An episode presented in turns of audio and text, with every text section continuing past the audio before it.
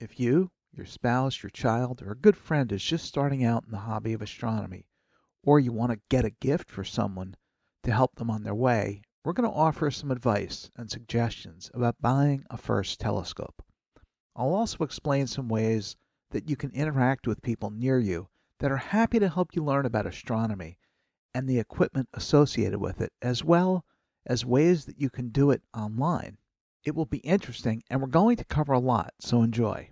If you're watching on YouTube, please like, smash that subscribe button, and if you're listening on audio, please leave us a nice review on your podcast platform. We really love getting your questions, comments, and suggestions. You can always email us at astroguypodcast at gmail.com or leave us a voicemail at 973 404 0380. Uh, we've mentioned that we're going to be holding a contest as soon as we get to a thousand subscribers on YouTube, so stay tuned for that. Uh, and if you'd like to help support the Astro Guy podcast and YouTube channel, you can always buy us a cup of coffee.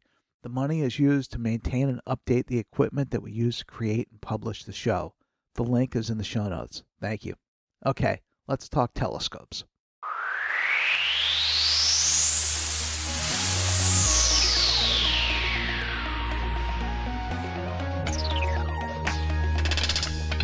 Welcome to the Astro Guy podcast. I'm not an expert, I'm an amateur like you. I'm here to learn and here to teach. So let's enjoy the ride together.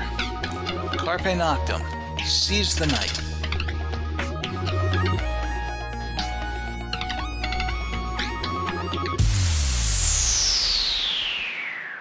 Welcome to the Astro Guy podcast. I'm your host, Wayne Zuhl. The holidays are almost here, and maybe you want to get a telescope for someone special to put under the tree, or you want to get one for yourself. Well, we're going to give you some guidance on the subject. Now, I've been interested in astronomy since I was very young. I grew up close to a community college that had an observatory, and when I was about seven, I was biking through the college with my friends. It was the 70s when seven year olds could do things like that. Anyway, I saw this cool looking building with these two gleaming white domes. I remember telling my parents about it, and a week later, on a Friday evening, my father took me to this observatory where the local astronomy club ran public nights once a week. I'll never forget seeing a slideshow of pictures that were taken by club members of the moon, planets, galaxies, and more. Afterwards, we got to look through the telescopes. One was looking at the moon, and the other at Saturn. One look in the eyepiece, and I was hooked. There was the moon, closer than I'd ever seen it. Craters and mountains, so much to see. Then we went in the other dome, and I saw Saturn with its glorious rings, and it looked like the pictures that I had seen. Now, I was all in. For me, it's really struck a chord that's become a lifelong passion. That fall, when I was in school, I asked the librarian if they had something that would help me learn more about the stars. She pointed to a magazine rack where there were several editions of Sky and Telescope magazine. I remember seeing incredible pictures and trying to make sense of the articles, but they were way over my head. But the pictures and the advertisements for the telescopes really drew me in. I wanted a telescope badly. I begged my parents, and eventually they bought me a 60 millimeter department store refractor. I thought that it was cool looking with its long white tube and wooden tripod. The first clear night I set it up in our yard and tried to find the moon. It took a while because the finder wasn't properly aligned. Once I got it, it looked okay, not as crisp as what I saw at the observatory, but I could see craters and mountains. I tried to use the high power eyepiece, but it didn't seem to ever focus properly, so I stuck with the low power one. I tried to find other things. I could find Jupiter and Saturn, but they looked really small, and the optics in that scope were just terrible. The mount was wobbly. I was really disappointed, but I wanted it to be amazing, so I did what I could to deal with it. So, why the long story? Well, there's two main themes that are important. First, for someone who was interested, but not as passionate about astronomy as I was, they may have been completely turned off by the results from that cheap department store scope. Those in the know refer to telescopes like those as hobby killers. Sometimes, many of the fancy telescopes that were in the magazines can become hobby killers to a complete novice. An experienced observer might know what the bells and whistles are and how to use them, but that can be really confusing for a first timer. The first theme is avoid hobby killers. The second theme is find a local astronomy club. The members there will help you and offer you guidance about not only what to get, but how to use it. An astronomy club can be a great resource to help you figure out what kind of telescope would be a good fit for what you want to do. Now, after hearing all that, my advice to anyone just starting out is to not get a telescope, at least not at first. Spend a few dollars for a planisphere. You can even print one out for free. This will help you learn the constellations, which will be really important when trying to find things to look at. If you want to invest in optics, the first thing that you should get is a decent pair of binoculars. In my opinion, a nice pair of 7x50s or 10x50s are the perfect tool to begin to learn the night sky and to begin to hone your skills as an observer.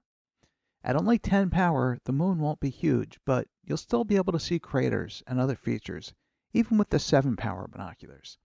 And 7x35s are lighter and easier to keep steady, so that's something to keep in mind.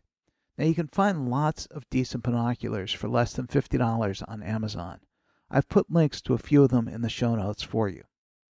Okay, step one get a planisphere. This way you can learn the constellations. Step two get decent binoculars to help you in that journey.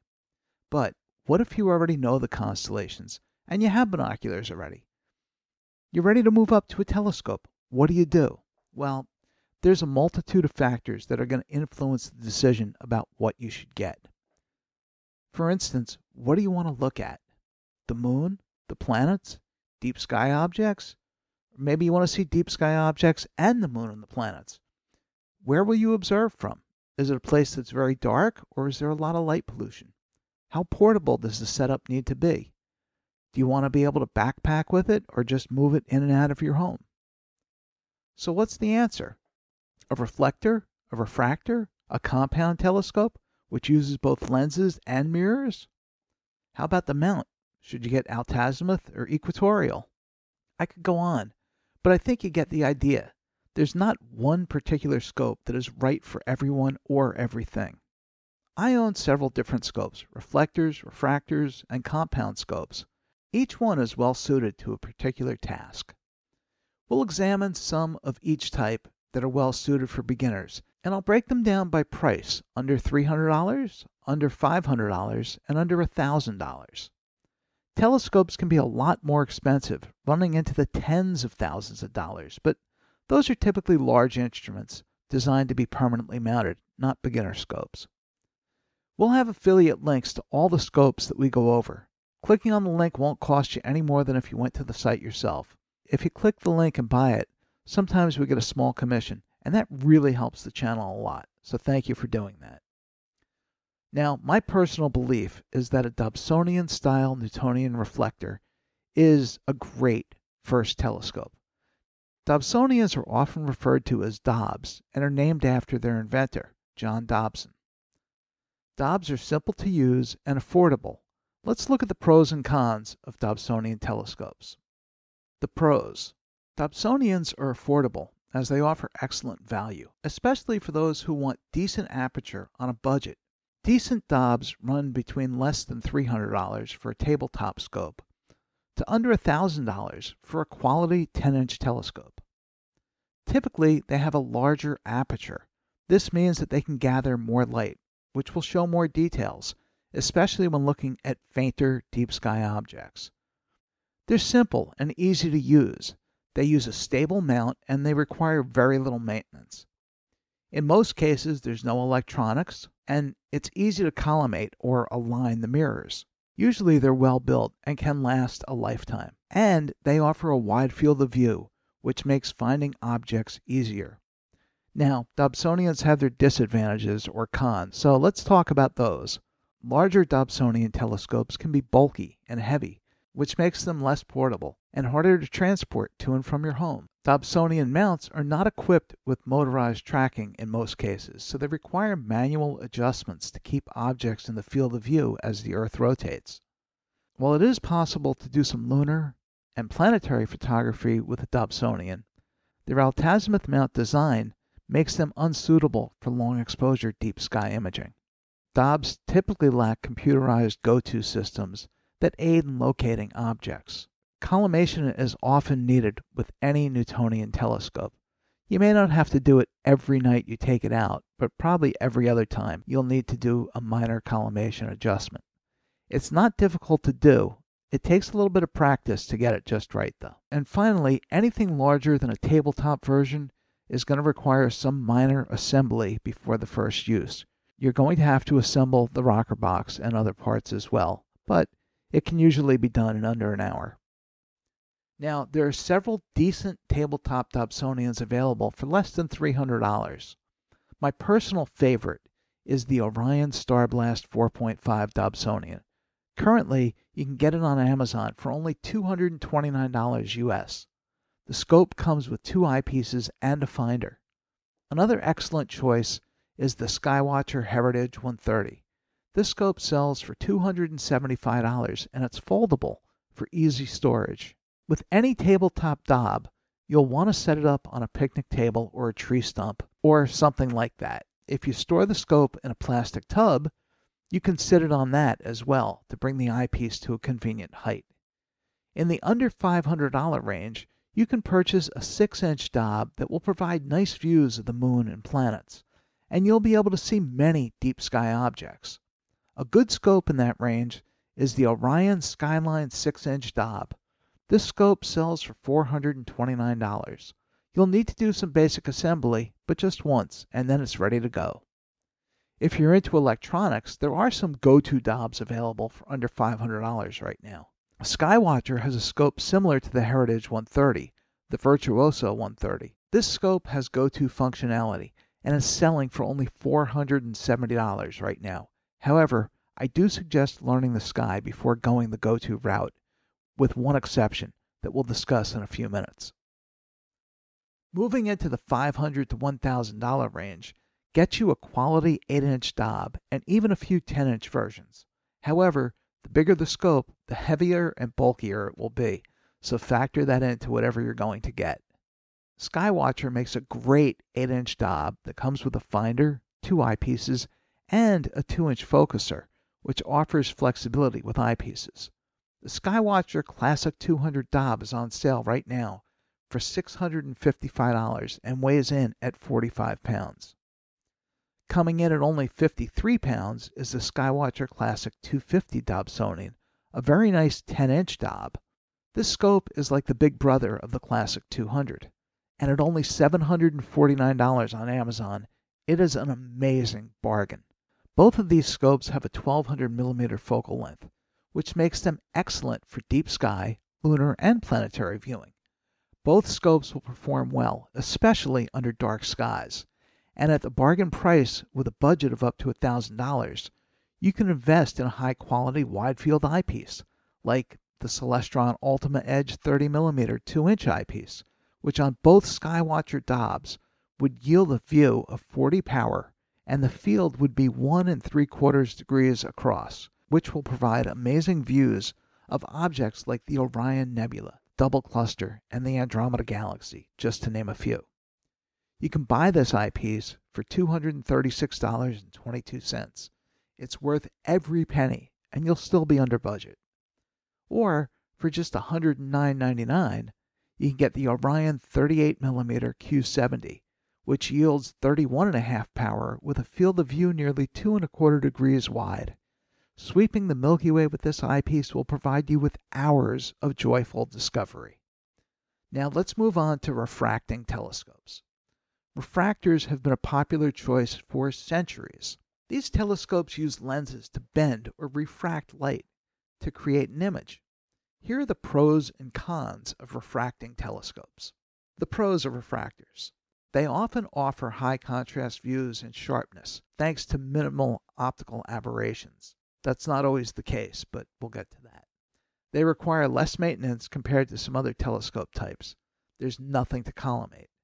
They're very durable. Refractors' lenses are typically well protected inside a sealed tube, making them less susceptible to dust and moisture. Refractors don't have a central obstruction like reflecting telescopes do. This can lead to better contrast and image quality. They are versatile and they're well suited for a wide range of observations, including lunar, planetary, and deep sky viewing. So, refractors are designed to minimize light scatter. This tends to result in better contrast if you're in an area that has light pollution. Now, refractors have disadvantages, so here are the cons. High quality refractors can be expensive, especially when compared to reflecting telescopes of the same aperture. Larger refractors can be extremely expensive. Refractors usually suffer from chromatic aberration, which causes color fringing around bright objects. Achromatic and apochromatic refractors are designed to correct this, but they can be a bit more expensive. For the same cost, you typically get a much smaller aperture in a refractor compared to a reflector, which limits how faint you'll be able to go. Like all telescopes, refractors require a brief cooling down period to reach thermal equilibrium. That's going to help provide better image quality, and it's worth taking the time. Lastly, some refractors require additional accessories like field flatteners or reducers to improve performance. Those can be very costly as well. In the under $300 category, Celestron offers the Astromaster 90 EQ for $295. This is a 90 millimeter scope, so the objective lens is about 3.5 inches in diameter. It's f11, so it's got a focal length of about 1,000 millimeters, and with the included eyepieces, it yields 50 and 100 power. It comes with a reflex sight finder and an equatorial mount and tripod. Now, there's a bit of a learning curve with equatorial mounts, so if you're not familiar with them, consult with a local club member or someone who has one so you can learn how to use it. While the mount isn't the best, it will allow you to manually make slow motion adjustments to keep objects centered in the eyepiece. If you're polar aligned, you'll only have to make adjustments in one axis. SVBony makes a very nice 90mm refractor for only $299, but it doesn't come with a mount, finder, eyepieces, or any other accessories. But it's got good optics at a great price. In the under $500 category, you have some nice options. Coming in at $400 is the Celestron StarSense 102, a 4 inch f6.5 refractor that includes a diagonal, a finder, and two eyepieces. Besides having a decent telescope, the mount has a holder for your cell phone you can download the StarSense app, and with the app and your phone's camera, the app will tell you where to move the scope to find various objects. It's a very nice package for a beginner scope. Skywatcher has a very nice refractor for only $457. The Star Travel 120 is a 5 inch altazimuth mounted f5 refractor that comes with two eyepieces, a finder, a correct image diagonal, which will provide right side up images when you're using it terrestrially. Having a wide aperture and short focus, this scope is easily portable and will provide great views of the moon and wide field views of deep sky objects. In the under $1,000 category, the scope that I'd recommend is the Celestron Omni XLT 120, which sells for $800. This scope comes with a great tripod and a solid equatorial mount. It also comes with a finder, diagonal, and a 25 millimeter eyepiece. The Omni XLT is a very versatile scope, and it'll perform well, but at 36 pounds, it can be tough to carry and move around. However, with a 1000 millimeters of focal length and good optics, this scope should provide you with excellent views on the moon, the planets, and deep sky objects. You might want to invest in a good quality eyepiece for the moon and planets, something like the Explore Scientific 10mm argon eyepiece. For only $119 you can buy it and still be under budget. This eyepiece will be great with this scope for exploring the moon and planets. Maybe a refractor isn't the right thing for you, and a compound telescope is. If you really enjoy lunar and planetary observing, this may be the route you want to take. Now, compound telescopes are also called catadioptrics or CATS for short. They combine lenses and mirrors in their optical system, and they're very popular telescopes. Here are the pros of compound telescopes. Compound telescopes are known for their compact design, which makes them easier to transport compared to some other telescope types. Catadioptric telescopes are versatile and well suited for various types of observations, including lunar, planetary, and deep sky viewing. Cats are designed to minimize chromatic and spherical aberration. Cats can offer large apertures in relatively small packages, and there are many different catadioptric designs, such as Schmidt-Cassegrains, Maksutov, and others. Each suits a different preference and budget. Here are the disadvantages or cons of catadioptric telescopes. High quality catadioptric telescopes can be relatively expensive, especially those with larger apertures and computerized features. Many catadioptric designs can be more complex than refractors or reflectors, creating a steeper learning curve, especially for beginners. Cats with longer focal length have limitations in capturing wide field views, making them less suitable for certain types of observations. Some catadioptric designs require periodic alignment and collimation to ensure their optical performance. This can be difficult at first, but it does become easier with practice. Now, while catadioptrics are compact, they can be heavier than other telescope designs, which does affect their portability. Now, in the budget category, you have the Orion StarMax 90 Maksutov. Mounted on a tabletop altazimuth mount, this little scope offers a focal length of 1,250 millimeters. It comes with a reflex sight finder and a diagonal and two eyepieces, and weighs in at only six and a half pounds. Operating at f13.8, it will perform well on brighter deep sky objects, as well as providing excellent views of the moon and planets. It is truly a bargain at only $229. In the 3 to $500 range, you have the Celestron SLT90, which has an optical tube assembly that's very similar to the Orion StarMax, but it's on a computerized go-to mount. At only $479, it's a good value, and it will provide you with views of 50 and 139 power. This scope should perform well on the planets, moon, and brighter deep sky objects. Knowing the sky will help you set this up.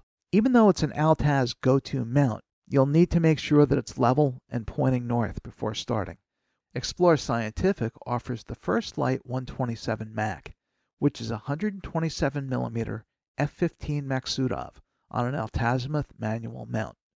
This scope sells for $500 and comes with the mount, tripod, OTA, a finder, and a 25 mm eyepiece. This scope will be excellent for the moon and planets, and will be good on bright to moderate deep sky objects as well. In the 500 to $1,000 price range, you have some nice options. Here are two go-to scopes that have good optics and are versatile. First, there's the Skywatcher AZ GTI with SkyMax 127. This includes the tripod, the scope, and a go-to mount. The AZ GTI is a very popular mount, and you can take the scope off and replace it with another small scope and still enjoy the functionality of a go-to mount. Go-to scopes do have a learning curve, but if you know the bright stars in the sky and which direction north is, you should be able to use it pretty easily. The scope uses the same optics as the First Light 127, so expect similar views and capabilities, but with go-to functionality and tracking. At only $745, it is a very good deal. A step up in size and quality is the Celestron Nexstar 6 SE. This is a 6 inch Schmidt Cassegrain design. This scope will require periodic collimation, but after doing it a few times, you'll find it gets easier each time.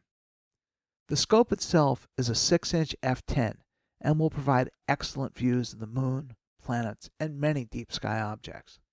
It will perform very well under dark skies. It's on an altazimuth go-to mount with a hand controller that has thousands of deep sky objects, along with the location of the moon and planets in its database. It's a fun scope and optically a very good scope. The weak spot of the package is the eyepiece that it comes with, but at only $850, you'll have money left over to buy a decent eyepiece or two. Lastly, we're going to talk about two smart telescopes that are designed for EAA, or electronically assisted astronomy. These scopes have built in cameras, but they don't have an eyepiece for you to look into. You install an app on your phone or tablet, you level the tripod, turn on the device, and it'll take a picture, figure out where it's pointing, and automatically align itself. It'll then take a series of short exposures, around 10 seconds, and stack the images together. After just a few minutes, you'll begin to see beautiful deep sky objects come to life on your phone or tablet in color. Both scopes that I'll mention run on batteries, but you can hook up a power supply or power bank to run them for longer periods of time.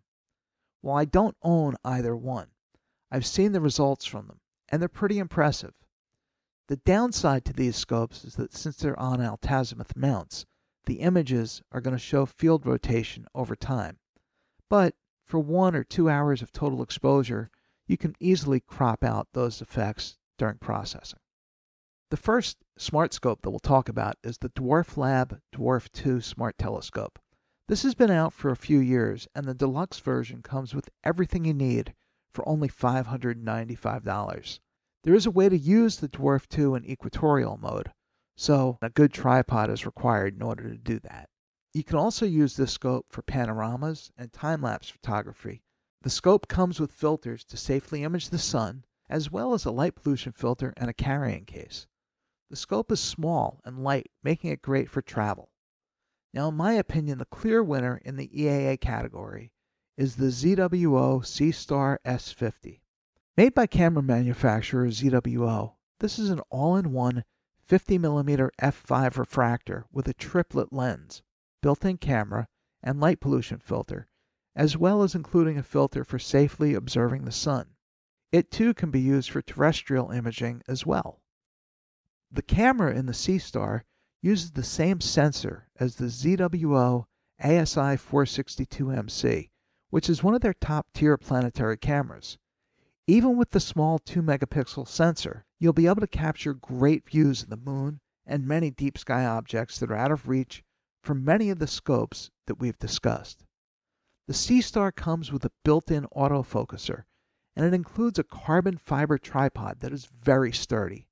And it's a bargain, too.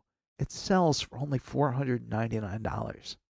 The app is easy to use, and there's an option to save the individual frames so that you can process them later into beautiful images with PixInsight, Photoshop, GIMP, or any other photo editing software. Even if you don't want to do that, you can save and share the images just as they are, stacked right from your device. While these powerful instruments provide great views, they're just not the same as seeing it live with your own eyes. But if you want to see objects like you see them in books or magazines, this may be the path to take. It's also great to share the view with other people. So, to review, don't get a telescope at first. Get a planisphere, a red flashlight, and binoculars, and learn your way around the sky. This is going to be so valuable to you later on. Find your local astronomy club the members are going to be happy to help you. Now, if you don't have a club near you, visit cloudynights.com. It's free to set up an account, and the forums are a great place to ask questions. Just reading the posts will be educational and entertaining. It's kind of like an online astronomy club. Decide what kind of scope will best suit your needs and your budget, then make the plunge. You can also find bargains on the used telescope market. Cloudy Nights has a great classified section, as does Astromart, and eBay can have some good deals as well, but always check the seller's reviews before buying. Once you have your gear, use it often and keep trying. The more you do it, the better your skills become. I hope that you find the right scope that will give you a lifetime of enjoyment as you explore the cosmos. Enjoy. Well, that's all for this episode. Thank you so much for tuning in and I hope that you found our time together to be fun and helpful. If you have questions or episode suggestions, please email us at astroguypodcast at gmail.com or leave us a text or voicemail at 973 404 0380. If you're not already a member, please join the Astro Guy podcast group on Facebook. You'll find other members, videos, blogs, and lots of other useful information there for your enjoyment. You can also visit our YouTube channel, the Astro Guy Podcast, for past episodes and other surprises. Please subscribe. please consider leaving us a review on your podcast platform. It helps us to get new listeners. Thank you again for listening, and may your skies be clear. As always, Carpe Noctem, seize the night.